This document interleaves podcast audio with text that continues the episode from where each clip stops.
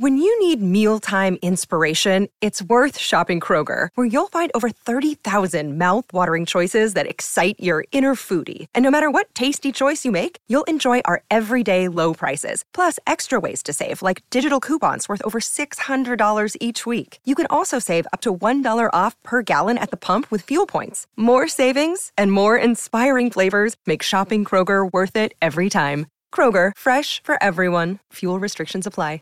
But I think a lot of the things that we saw in Tokyo fit into those larger patterns that you're talking about, whether it's debt, debt displacement, militarization, greenwashing, which we absolutely need to talk about, and then just sort of the boxing out of everyday people from actually experiencing their normal lives that are, you know, they have to put on hold in order to make way for the Olympics.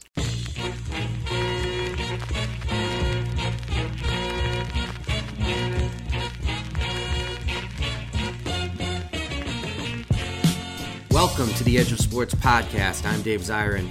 This week we speak to the author of Power Games, Jules Boykoff. Jules and I together are just back from Tokyo, where we were investigating the prep for the 2020 Olympics, the Summer Games, which will be held in that amazing city. We're going to talk about what we saw in Tokyo, and Jules and I wrote a series of articles for The Nation about it, which you can access at thenation.com, and we are going to discuss. Also, we have Just Stand Up and Just Sit Down awards and more, but first, let's go to the thorn in the side of the International Olympic Committee, Jules Boykoff. Jules Boykoff, the most important question. Uh, we're just back from Tokyo. How you doing with the jet lag? I managed to do all right, actually. I must have gotten lucky somehow. I don't know how I did it. Boo. For those of us who suffered, uh, we resent you.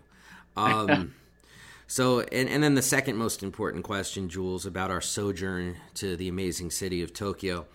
Now, you don't drink or eat meat, and I was downing sake and sushi. So, the first question I want to know is how annoying was I? Dave, you were a total pleasure to travel with. Uh, truly, you were. And, uh, you know, I, I have to say it was interesting being in Tokyo. I thought it was going to be a little easier to be a vegetarian. Um, but Not hey, so easy. No, it's not actually, but we made it work. So a lot of real nice, patient people there in Tokyo who were willing to help me out. Uh, there was the one guy at that sushi bar who openly scoffed and laughed in our, our, faces when he heard that I was a vegetarian. But you know, I've gotten used to it. I've been a vegetarian since 1993, so I've seen a few things when it comes to people's reactions to it. Yeah, and this might be worth a, a different discussion with a more expert guest, perhaps on the culinary front. But it is interesting how it's not really a culture of extremes like the United States. You don't see a lot of people who suffer from obesity. Uh, there's not a ton of fast food places, although they do exist. And at the same time, not a lot of vegetarian places. So less extremes, more in the middle. That's my impression.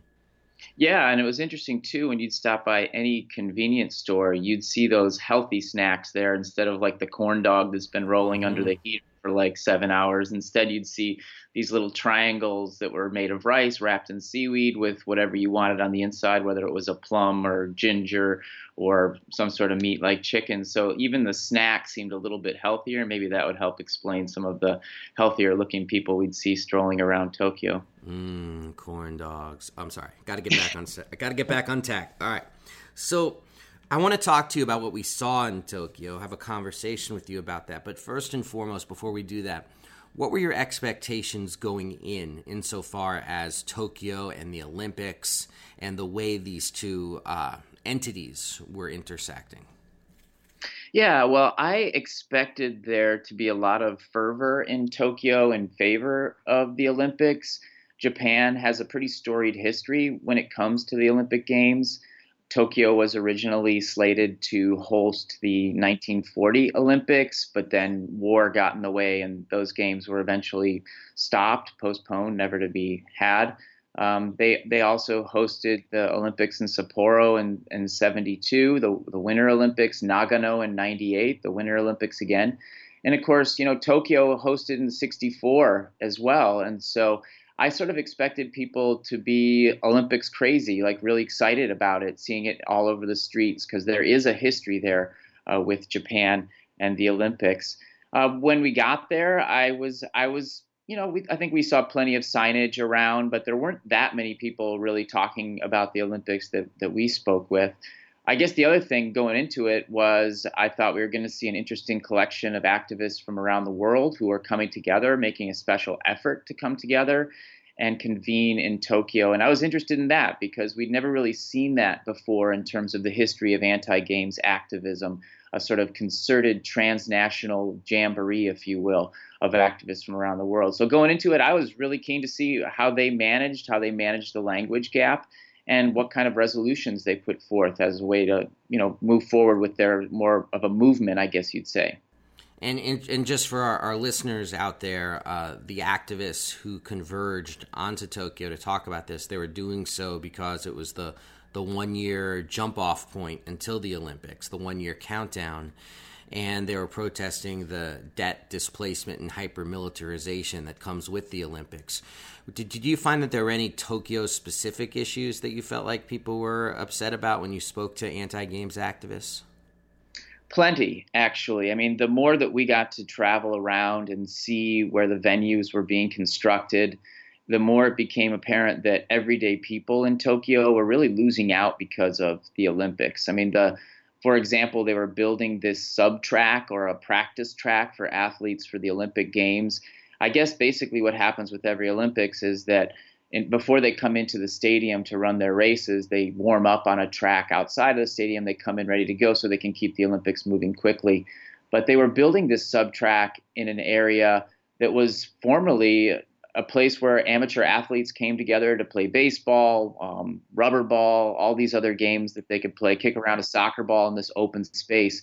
And it had basically been fenced off and they were constructing this special track for the olympics. And so you know specific to tokyo we saw uh, enclosed parks and people unable to access their sports we actually saw a father and a son playing baseball on the cement there outside mm-hmm. of the fence you know so uh, there were specific issues like that that cropped up in different sort of ways but I think a lot of the things that we saw in Tokyo fit into those larger patterns that you're talking about, whether it's debt, debt displacement, militarization, greenwashing, which we absolutely need to talk about, and then just sort of the boxing out of everyday people from actually experiencing their normal lives that are you know they have to put on hold in order to make way for the olympics yeah for those who don't know what is greenwashing and how do you see it playing out in tokyo Sure. Well, greenwashing as a basic concept is the idea that you make big environmental promises with very little environmental follow through. So you talk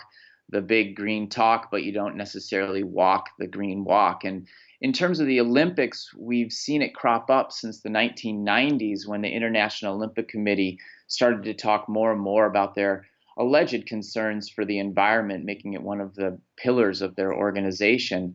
But through time, we've seen that the International Olympic Committee talks a lot about fixing the environment and how the Olympics are going to help, but they actually don't do very much to, to actually follow through on that. And so, in fact, in some cases, it's even, it's even worse, as we're seeing here with Tokyo, where it's diverting attention from issues that really need to be addressed in terms of uh, the wider economic and especially environmental calamities that hit Fukushima prefecture.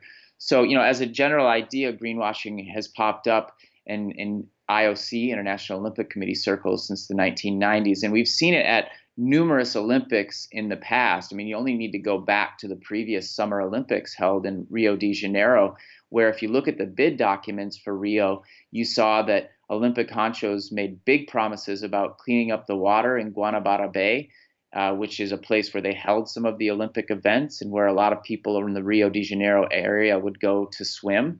Um, they said that actually 80% of the water that was being filtrated into Guanabara Bay was going to be clean, uh, but nothing of the sort happened. And in fact, when that promise was made early on, a lot of these green promises get the locals excited. I mean, if you're from Rio, you think, wow, that'd be awesome. I mean, if we got Guanabara Bay cleaned up and we'd be able to swim there, bring our families there for picnics and, you know, really enjoy that space.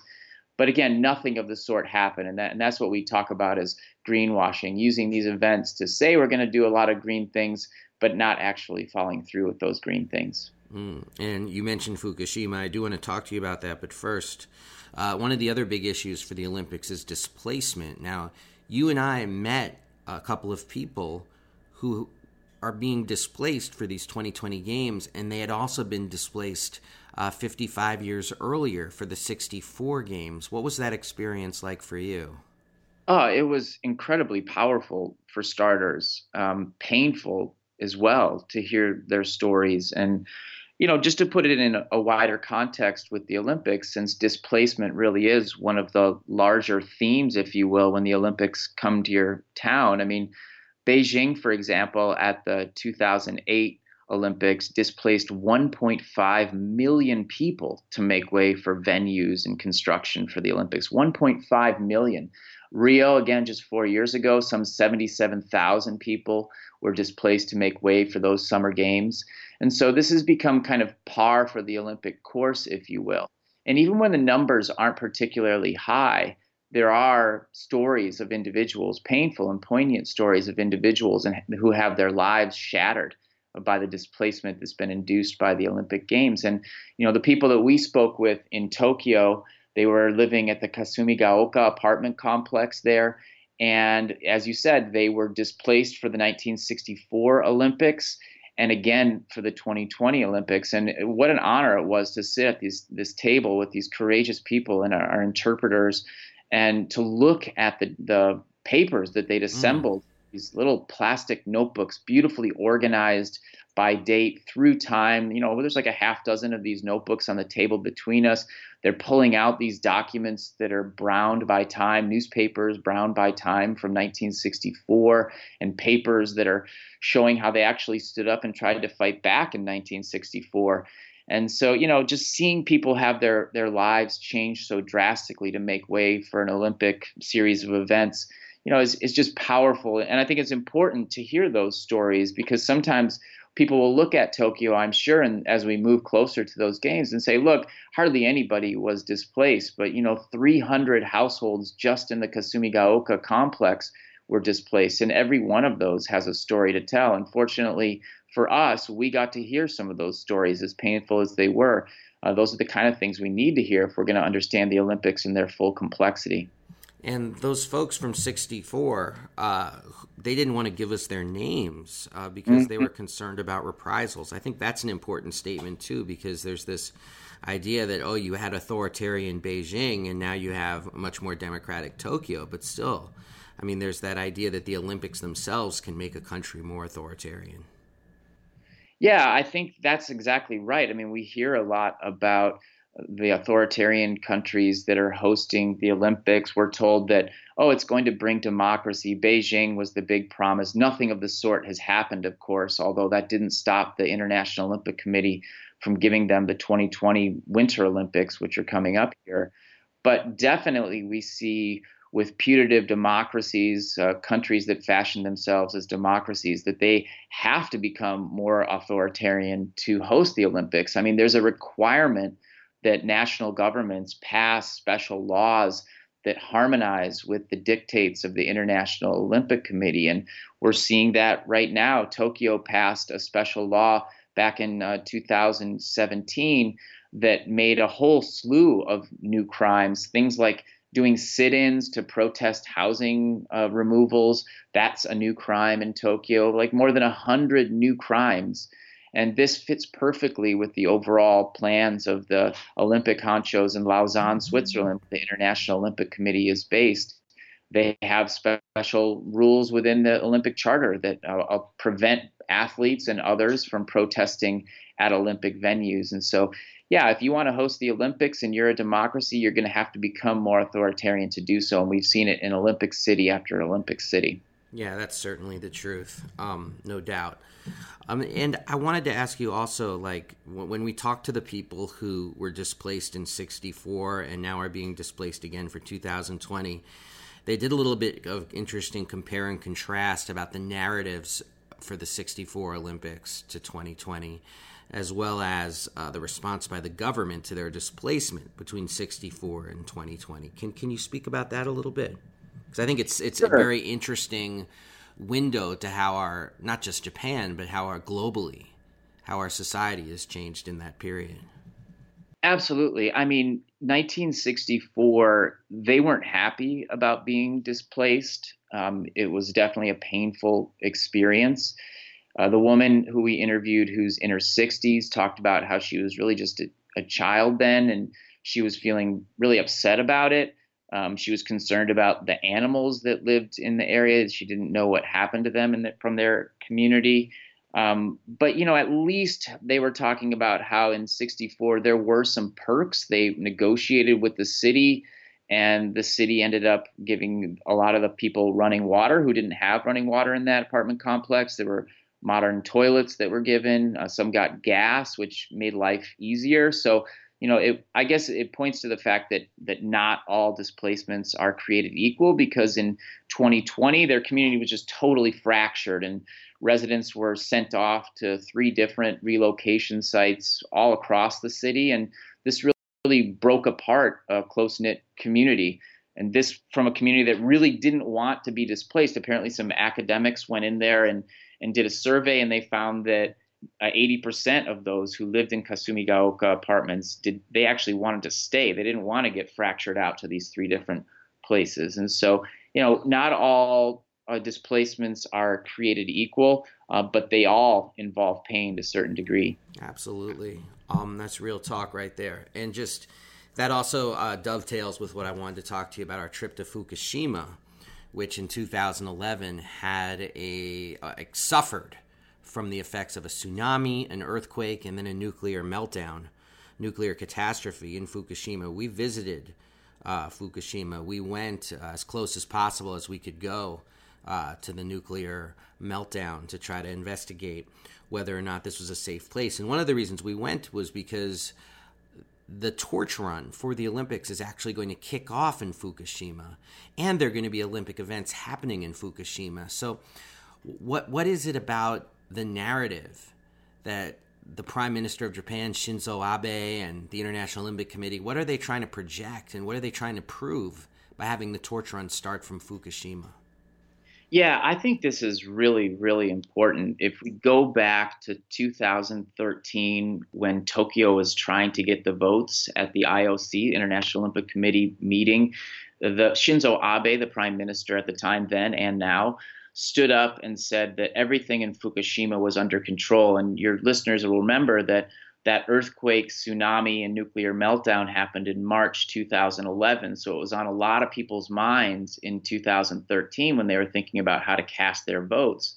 And so Abe gets up in front of everybody and just says, "Hey, you don't need to worry about anything. It's it's going to be just fine. Everything is, eh, to his words, under control."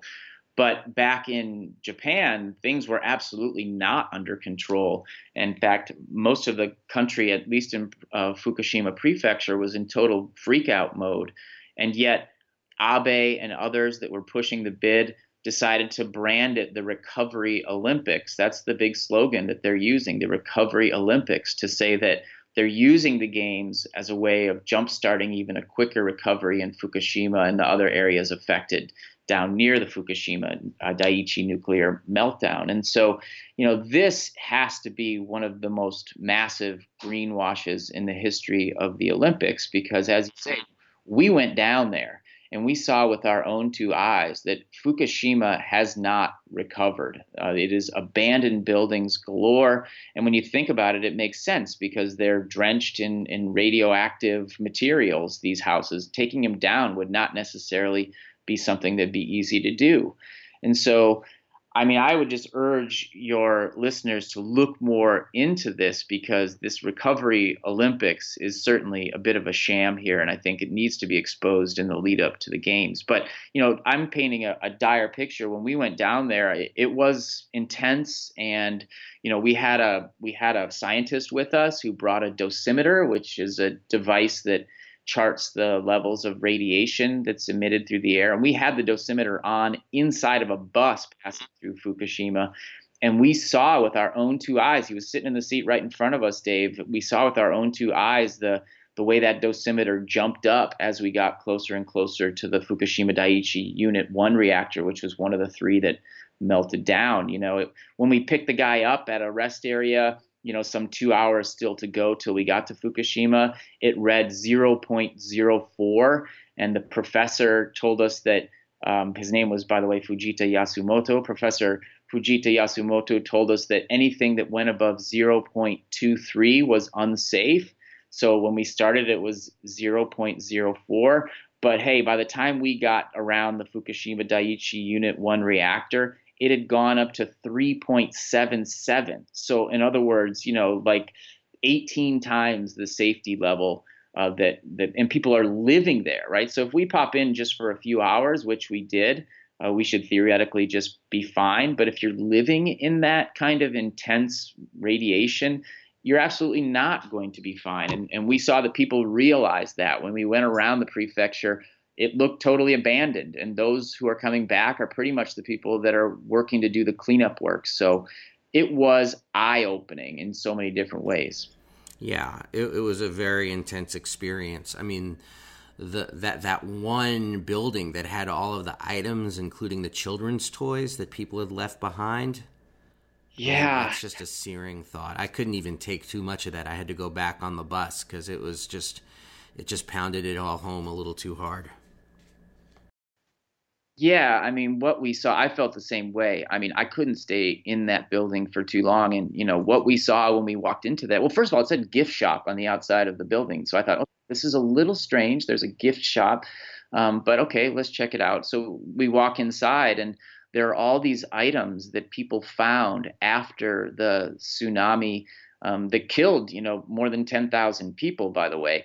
And so all these items were found out there from watches to, um, you know, oh, stuffed animals. There was a whole shelf full of stuffed animals that people lost to uh, the gym gear that students were issued uh, to go to school and practice sports in. And all these were sitting on shelves with little uh, meticulous signs next to each one of them saying where they were found and people could come into the gift shop if you will and they could say oh yeah that's that's my watch and they could reclaim it. And i talked to one of the people running the place and they said that more than 700 people had come in and reclaimed more than 2000 items. And so it was intense to see all these lost items probably many of which will actually never be reclaimed because they were probably the items of people who died from the tsunami and, and, nuclear meltdown. So that hit particularly hard as well. But you know that kind of poignancy was almost everywhere you looked when you were down in Fukushima. And again, to just sort of highlight the fact that Tokyo organizers are saying this is a recovery Olympics, and we talked to professors like Professor Satoko Itani, who was just gobsmacked by the whole thing. They're a professor of gender and sports studies at Kansai University, and they were really highlighting how basically all this this money being thrown at Tokyo where you see all these cranes and all this furious construction getting ready for these Olympics that could all be sent to Fukushima where they still are in need of fix up down there. And we saw it with our own two eyes. There's no question that professor Itani is correct there and the erasure was also deeply upsetting about the nuclear meltdown. I mean, when we were in that press conference with Shinzo Abe and Thomas Bach, the head of the International Olympic Committee, and all sorts of other political and cultural luminaries, uh, when they would speak of Fukushima, first of all, they did, they wouldn't even say the word Fukushima, but mm-hmm. they would mm-hmm. speak about it very obliquely in terms of the recovery Olympics after the earthquake or uh-huh. after the tsunami. The nuclear part not mentioned once mm-hmm. in their yeah, discussion. They, uh, that, that to me was particularly galling because it's like, okay, if you're going to try to brand this as the recovery Olympics, recovery from what and why? Mm-hmm. Yeah, they would call it the quote affected areas. That's right. Which, that was the phraseology.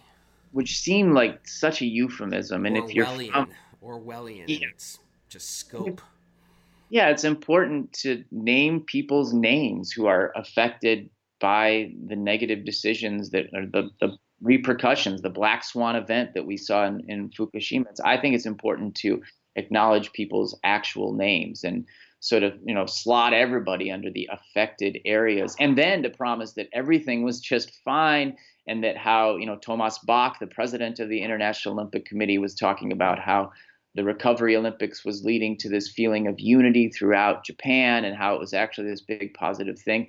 It was a little bit too much to hear having just been down in Fukushima and seeing with our, our own two eyes. You know, Dave, I wanted to ask you what you thought about those black pyramids that we saw, you know, strewn around the, the that was intense too, I thought. Yeah, let's be clear what that means. The black pyramids were that the topsoil that um, w- that they get piled into these just hefty bags uh, and then stacked on top of one another as part of the cleanup uh, in Fukushima. And they're just they're I mean it's countless numbers, thousands of hefty bags filled with this topsoil. And the thing about it that was disturbing was that you know topsoil contains seeds and contains you know living vegetation and we, we, saw branches sticking out of the sides of these hefty bags as you know which also to me spoke to how long it's taking them to dispose of these hefty bags i mean you're keeping them around long enough to have vegetation actually sprout through the bag mm-hmm. it's like mm-hmm. what's being done to dispose of them is an important right. question yeah and, no doubt I, I, just it, it was it was a stunning display of 21st century dystopic architecture hmm hmm all right. Well, let's. Well, that's the horror. I want to get to the hope here because if they were afraid to call out Fukushima by its name, if they were afraid to talk about the nuclear meltdown, uh, activists were not. And you and I were also part of a demonstration that took place in, I believe, the Shinjuku section. I believe it's yeah. called of Tokyo, like one of the most vibrant, active sections. I mean, imagine uh, Times Square. I kept thinking that it reminded me of Times Square back in the 90s before it was overrun by Disney and tourists. Like just packed with people, but people who were of Tokyo, not necessarily of other places, just looking to gawk at what at the at the surroundings, at the carnival of it all. And mm-hmm. we marched through Shinjuku uh, for for a long period of time and had speakers and a speak out. What, what did you learn from that demonstration? What did you get out of that? Well, this was sort of the culminating public activity in a week of action that was organized by anti Olympics activists from around the world. So people came from Los Angeles, from the No Olympics LA group. They sent probably the biggest contingent, around 17 people went from Los Angeles to participate. There were representatives from Paris on hand. They'll be hosting the 2024 Olympics and Summer Olympics. There were people from Pyeongchang in South Korea nearby and, and from Seoul, South Korea as well. Pyeongchang hosted the 2018 Winter Games, Seoul hosted the 1988 Olympics. And so they came together. Of course, people from Tokyo, from the two main organizing groups against the Olympics in Tokyo, were there as well. We also had some representatives from Rio de Janeiro who participated with the Comité Popular da Copa do Mundo e das Olimpíadas, the popular committee of the World Cup and the Olympics. So people from around the world came together, and that really made the the week historic. But the event that night, that uh, rally and demonstration that you're talking about it was pretty powerful because, as you say, it was in Shinjuku, an area of Tokyo that's got all this glitzy consumerism.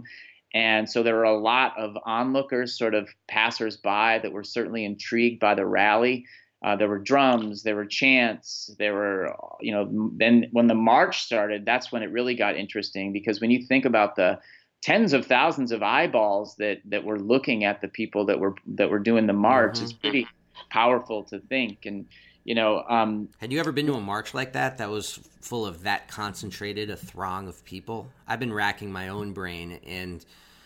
The closest I can come to are some of the women's marches after Trump was elected, but even those, I mean, the the marchers actually outnumbered the onlookers. This was a case where the onlookers by far outnumbered us, and were, were seemed deeply affected by what we were doing yeah, the fact that it was in such a, a tight little area where they where the consumerism was still happening all around us. I mean, part of the the rally was through these tiny little alleyways. Part of the march was through some of these tiny little alleyways. So no, I, I don't remember experiencing anything quite like this. I was in Portland for the women's march and that was so huge it just kind of took over the space you couldn't even really move that well during that whereas this was a, a snake of activists kind of moving wending through the through the town and through the people. And there was actually more interaction with the passersby than I expected. And and many just jumped in and, and walked with us for a long period. And all these little side conversations that were explaining why these individuals were doing the march,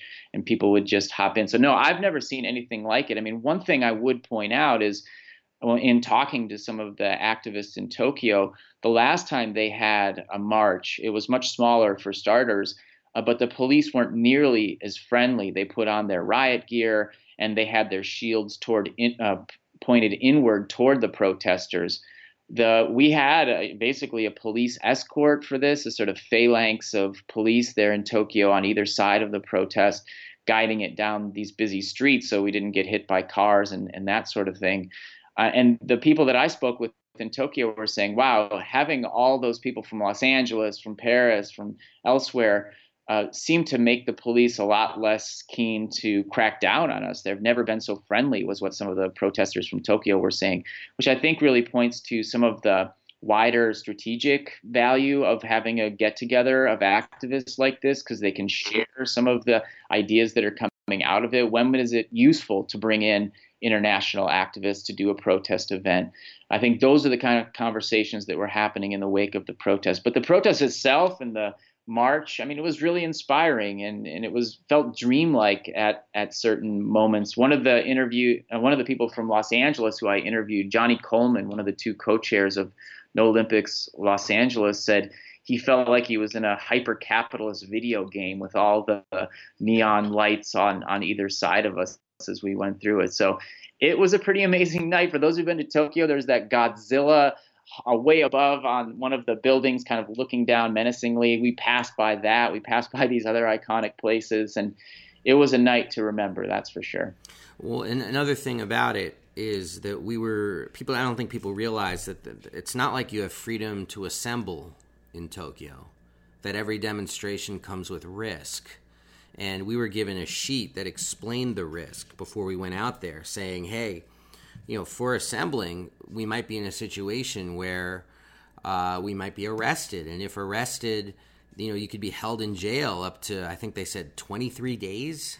Yeah, that's right. And it was, I mean, and that was something that, as somebody who was flying out the next day, I'll be honest, I was like nervous about that. I was like, whoa, you know, 23 days in a Tokyo jail does not sound like how I want to spend my August but but it's like I had this this feeling of calm came over me as soon as we approached the actual gathering, because when I saw how many people were there, it, it, was just this safety in numbers feeling that oh no they're they're not arresting all of us that's not going to happen. Absolutely. I mean, I felt I felt the exact same way. The the activists that we spoke with ahead of the event that described all the riot police from the previous outing they were predicting that there might be more riot police on hand than protesters. And so, yeah, we were reading the, the Tokyo Code, the legal code, and to see what might happen. But I felt the same way when we walked up on that rally, and there were hundreds and hundreds of people. There was lots of international media there. And so, yeah, I, I thought there's no way they're going to be able to crack down on all of us, especially when I saw the police that were there were not in riot gear. They were in their regular blues, and they just had their uh, little wands, this sort of neon wands, to guide us. So, yeah, I mean, but that's that's the risk that the activists were willing to take, and they stood together, and it was historic. And you know, as someone who's followed anti-Olympics activism for more than a decade now, I have to say, you know, there's been a lot of waiting around for this moment and wondering because the Olympics are a global phenomenon that pop from city to city. The question was when were activists going to put their minds together from all these different Olympic cities and start to strategize as a unit? And so that's what we saw the beginnings of here in Tokyo this past week. And I think that makes the activist events historic. And that gets to my question. You mentioned the folks from LA. Like, how do we understand this? I mean, 17 people coming from all the way from Los Angeles to Tokyo. I mean, how are they able to pull that off, and what's the significance of that? Yeah, well, they pulled it off in part by holding a major fundraiser where they exceeded their goals. They made some $10,000 plus to send activists over. And so the people in uh, Los Angeles are a really impressive collection of activists. No Olympics LA is a coalition of groups they emerged from the Housing and Homelessness Committee of the Democratic Socialists of America. So they've got a strong umbrella group over the top of them. And so people who are involved in DSA LA are constantly feeding into No Olympics. So the people in, in No Olympics who were there, many of them started as DSA members. And they did this big fundraiser. They brought a number of people over, including a film crew. So it'll be really interesting to see what happens with their film crew, what they put together. I mean, these are talented filmmakers. I mean, Justin Garr had his own Netflix film. Uh, Eric Sheehan, he's been heavily involved in, in, a number of fascinating productions, including a really interesting political video game. So, I mean, that's the one thing that's really interesting to me about Los Angeles and the activists. They come in with serious skills and they've used them to their advantage while creating videos and doing these hilarious mayor auditions that they have on their website that your listeners can check out. And so, yeah, they put a lot of effort and made a big, big trip over. And I think if you talk to any of them, and I talked to almost every single one of them, did post event interviews with them, and they were feeling pretty pumped about it and excited to go back home and, and keep fighting in Los Angeles against the Olympics there. Because, you know, Dave, you mentioned at the outset the debt, displacement, and militarization that tend to pop up in every Olympic host city. That's exactly what Los Angeles activists are fighting against, especially that displacement part um, and militarization part that's definitely going to come with LA 28 if LA 28 ends up coming. I mean, that's one of the main things that the activists from LA are trying to say is that we want to stop those Olympics. And because the International Olympic Committee awarded those games to Los Angeles 11 years in advance, they inadvertently gave the activists in LA quite a bit more lead time to fight up against those Olympics. And so they're pushing against them now. I think there's a, a, push for a referendum in the works. It'll be interesting to see what happens there, if they can get a referendum in Los Angeles or California to see if citizens want to weigh in and uh, vote on whether they want to host those Olympics in Los Angeles. That all still remains to be seen. But there's no question that having all those activists there has created momentum, not just for LA, but for that wider global movement. It's going to be exciting to see what happens next. And I guess just one last question for you, Jules, and thanks so much for your time, particularly on your vacation, particularly because it's three hours earlier where you are. Uh, if, say, someone asked you what your lasting memory was of Tokyo, what would you say? Wow, to pick just one lasting memory would be really tough because it, it, was a whirlwind. And I have to say, big thanks to our Tokyo host who went to a lot of trouble to mm-hmm. make sure everything was really for us. And they just, the people from Okatoari, what's one of the anti Olympics groups, uh, they means basically no thanks Olympics, which is kind of funny, very polite. Uh, and then the other group, Hangorin no Kai, which means anti-Olympics group. I mean, they they went to great effort to make everything smooth from our our trip to Fukushima to the trip around to see the venues. So I mean, they made it so it makes it very difficult to pick one particular uh, moment. But if I if I had to pick, I would say the conversation that I had uh, with Masumi Kawata she is an elected official in Okuma Town. Okuma Town is right there outside of where the Fukushima Daiichi reactors went into meltdown. And she's on a council, a municipal council of 12 people. She's the only woman on the council, and she's the only person who's speaking out against what's going on and the greenwashing basically that's happening around Fukushima. And she went on the tour with us, and I got to talk to her extensively. And it was just so powerful to see her standing up against the odds and i felt like she was standing up to power and she's a, a short something she highlighted when i was speaking with her. She said i might be small but i'm strong and she's going to keep pushing back against the olympics. And you know that that i found incredibly powerful. Um, she said to us that she gets her strength from talking to the people that she represents. She told us that people are are still sick. There's people she told us that are dying from stress, and she finished that by saying the world needs to know. And you know that when she said that, it just cut right to my heart. And so you know I'm always going to keep uh, Masumi Kawata in my mind as I think about the Tokyo Olympics. But you know, that was just for me. I mean, it's, and it's hard. What about you, Dave? You were there for everything. What for you was your moment? Oh man, you're turning the tables on me just like that. um, I mean, I think it, it would have to be uh, the culminating demonstration, particularly at one point where we went under the tunnel and the reverberation of the chants in Japanese like came back on us.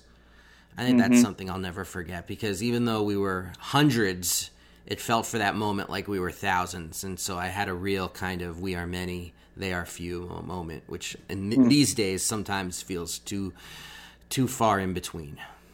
Hmm.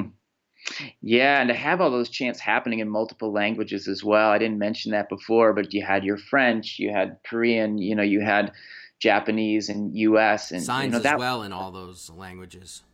Yes, and that that felt really powerful too, and and on the right track in terms of fighting back against some of these global entities that are causing so much stress and strain today. Absolutely. Hey, Jules Boykoff, thank you so much for your time, man. I really do appreciate it. This is a great pod, and I really am excited to hear the feedback from folks about this experience. And I can't wait to have the folks from No Olympics LA back on the show. If people want to go to the archives, they could listen to past interviews we've done with those folks. But thanks so much for being on. My pleasure, Dave. Thanks for having me. That was Jules Boykoff, author of the book Power Games A Political History of the Olympics. P- people should check that out. That book is indispensable. We'll be back after a quick word from a new sponsor to the podcast, Mother Jones Magazine. And now, a quick word from one of the sponsors of this week's podcast, a new sponsor, Mother Jones Magazine. Okay, look, if you're into the nation's brand of no holds barred journalism and analysis, make sure to check out our friends at Mother Jones. They have this awesome podcast out every Wednesday hosted by one of my favorites, Jamilah King, and it's called the Mother Jones Podcast. Each episode goes deep on something you probably don't know about. One recent three part series on the show explored America's hidden war in Syria with award winning journalist Shane Bauer, who went behind the lines of this conflict to bring you surprising stories from inside an ISIS prison, and an exclusive interview with the first American woman to be charged with terrorism for joining her husband in the Islamic State. The Mother Jones podcast shares with you the best investigations from the magazine Think electoral skullduggery, dark money, and Trump's Russia connections, alongside informative interviews with Mother Jones reporters and newsmakers. The Mother Jones podcast makes your week more informed with the stories that really matter, told by their team of smart, fearless reporters. Subscribe now on iTunes, SoundCloud, Spotify, Stitcher, or wherever you enjoy quality podcasts. And now, back to the edge of sports. And now it's time for the Just Stand Up Award. Just stand up and just sit your ass down. The Just Stand Up Award up! this week goes to a familiar winner, one Megan Rapinoe. I just loved her response when she was asked in a recent New York Times interview about why she doesn't sit down with President Trump. I think she actually said this perfectly, and it actually speaks to a posture we should have about this president and his white nationalist death cult.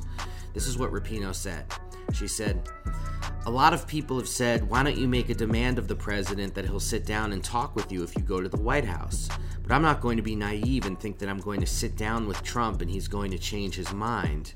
There are children locked up at the border who are dying, and that's not phasing him. So why would I phase him?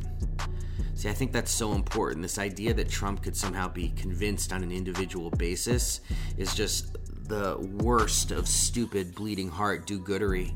The fact of the matter is, we need a movement in this country if we're going to prevent uh, future mass shootings, future white nationalist eruptions, and uh, future carnage, true American carnage, which has taken place. Uh, actually, predates Trump, but you could see the way it's accelerated by having a foghorn of this kind of terror in the White House. I'll also throw down for the Just Stand Up a player who I grew up watching, a terrific offensive lineman for the Giants named Jumbo Elliott. This is just what he tweeted. Uh, Trump is a racist, he's an elitist, he's a con man and a fraud. He is also a business failure and a minor celebrity huckster bullshitting way through life. Look, anytime a football player, specifically a white football player, calls out Trump, I want to highlight that. The Just Sit Your Ass Down award this week Sit your ass down. Goes to Jermaine Jones, a former member of the U.S. men's national team. In a very tired, sexist interview against pay equity, he called the women's soccer team girls, and he came up with this pathetic, misogynistic excuse, to use the words of my friend Jesse Hagopian, for why the men didn't even qualify, saying, of course, as men, we know it's tougher to win a World Cup than the girls. Uh, Jermaine Jones, your team is not performing. And Jermaine Jones, this is particularly disappointing because this past week saw the U.S. men's national team actually stick up for the women's team for the first time since this, all of these uh, controversies and editorials started about the question of equal pay. And so the idea, Jermaine Jones, that you would undercut the men when they're finally standing up and saying something just, it just is a low move on your part. So, Jermaine Jones, please just sit your ass down. We'll be back right after this with a quick word from Edge of Sports. Hey, everybody out there, this is Dave Zirin with the Edge of Sports podcast people got to know that we put this podcast on with elbow grease and and bubble gum on a weekly basis. And we're proud of the work that we do. We love it but we can't do it without support from you the listener. So please go to patreon.com slash edge of sports pod and support the podcast. That's patreon.com slash edge of sports pod. Any little bit you might give to support the podcast actually makes a huge difference to the work we're trying to do. That's patreon.com slash edge of sports pod we appreciate you, make no mistake about it. And now, back to the Edge of Sports podcast. There's actually a lot to say this week for our uh, running segment that we do called Kaepernick Watch about the latest comings and goings of Colin Kaepernick. Most notably, the ways in which Donald Trump recently, in a very racist way, has used Baltimore as his personal punching bag. And a lot of folks online, including Colin Kaepernick, have pointed out that they brought their Know Your Rights camp to the city of Baltimore. And they talked about what was beautiful amidst the struggle that a lot of people, particularly on the west side of Baltimore, uh, live their lives. And they just showed the difference between actual community engagement and being a racist pig when it comes to talking about the very serious problems that Baltimore faces. That's part of the Kaepernick Watch. Also, we learned this week that Eric Reid, uh, Colin Kaepernick's friend and compadre in struggle, will continue to take a knee during the anthem, and it just goes to show you that Colin Kaepernick's legacy is still going to live in the National Football League, even though they've tried to turn him into a ghost. Now, I want to give a quick shout out actually to Ed Reed, uh, former Baltimore Ravens safety, not just because he made the Hall of Fame, not just because he's always one of my favorite players, not just because he's always been a community activist in Baltimore, uh, but also he showed up for last weekend's Hall of Fame ceremony that he wore a remarkable and painful t shirt that had pictures of young black men and women who died at the hands of police or in police custody um, from Tamir Rice uh, to, to Sandra Bland uh, to Philando Castile, and unfortunately, too many to, to name right here. It took a lot of courage for Ed Reed to go to the Hall of Fame ceremony with that shirt, and given all that Ed Reed has meant to Baltimore, and given the Baltimore theme of this Kaepernick watch, just wanted to give a quick shout out to Ed Reed.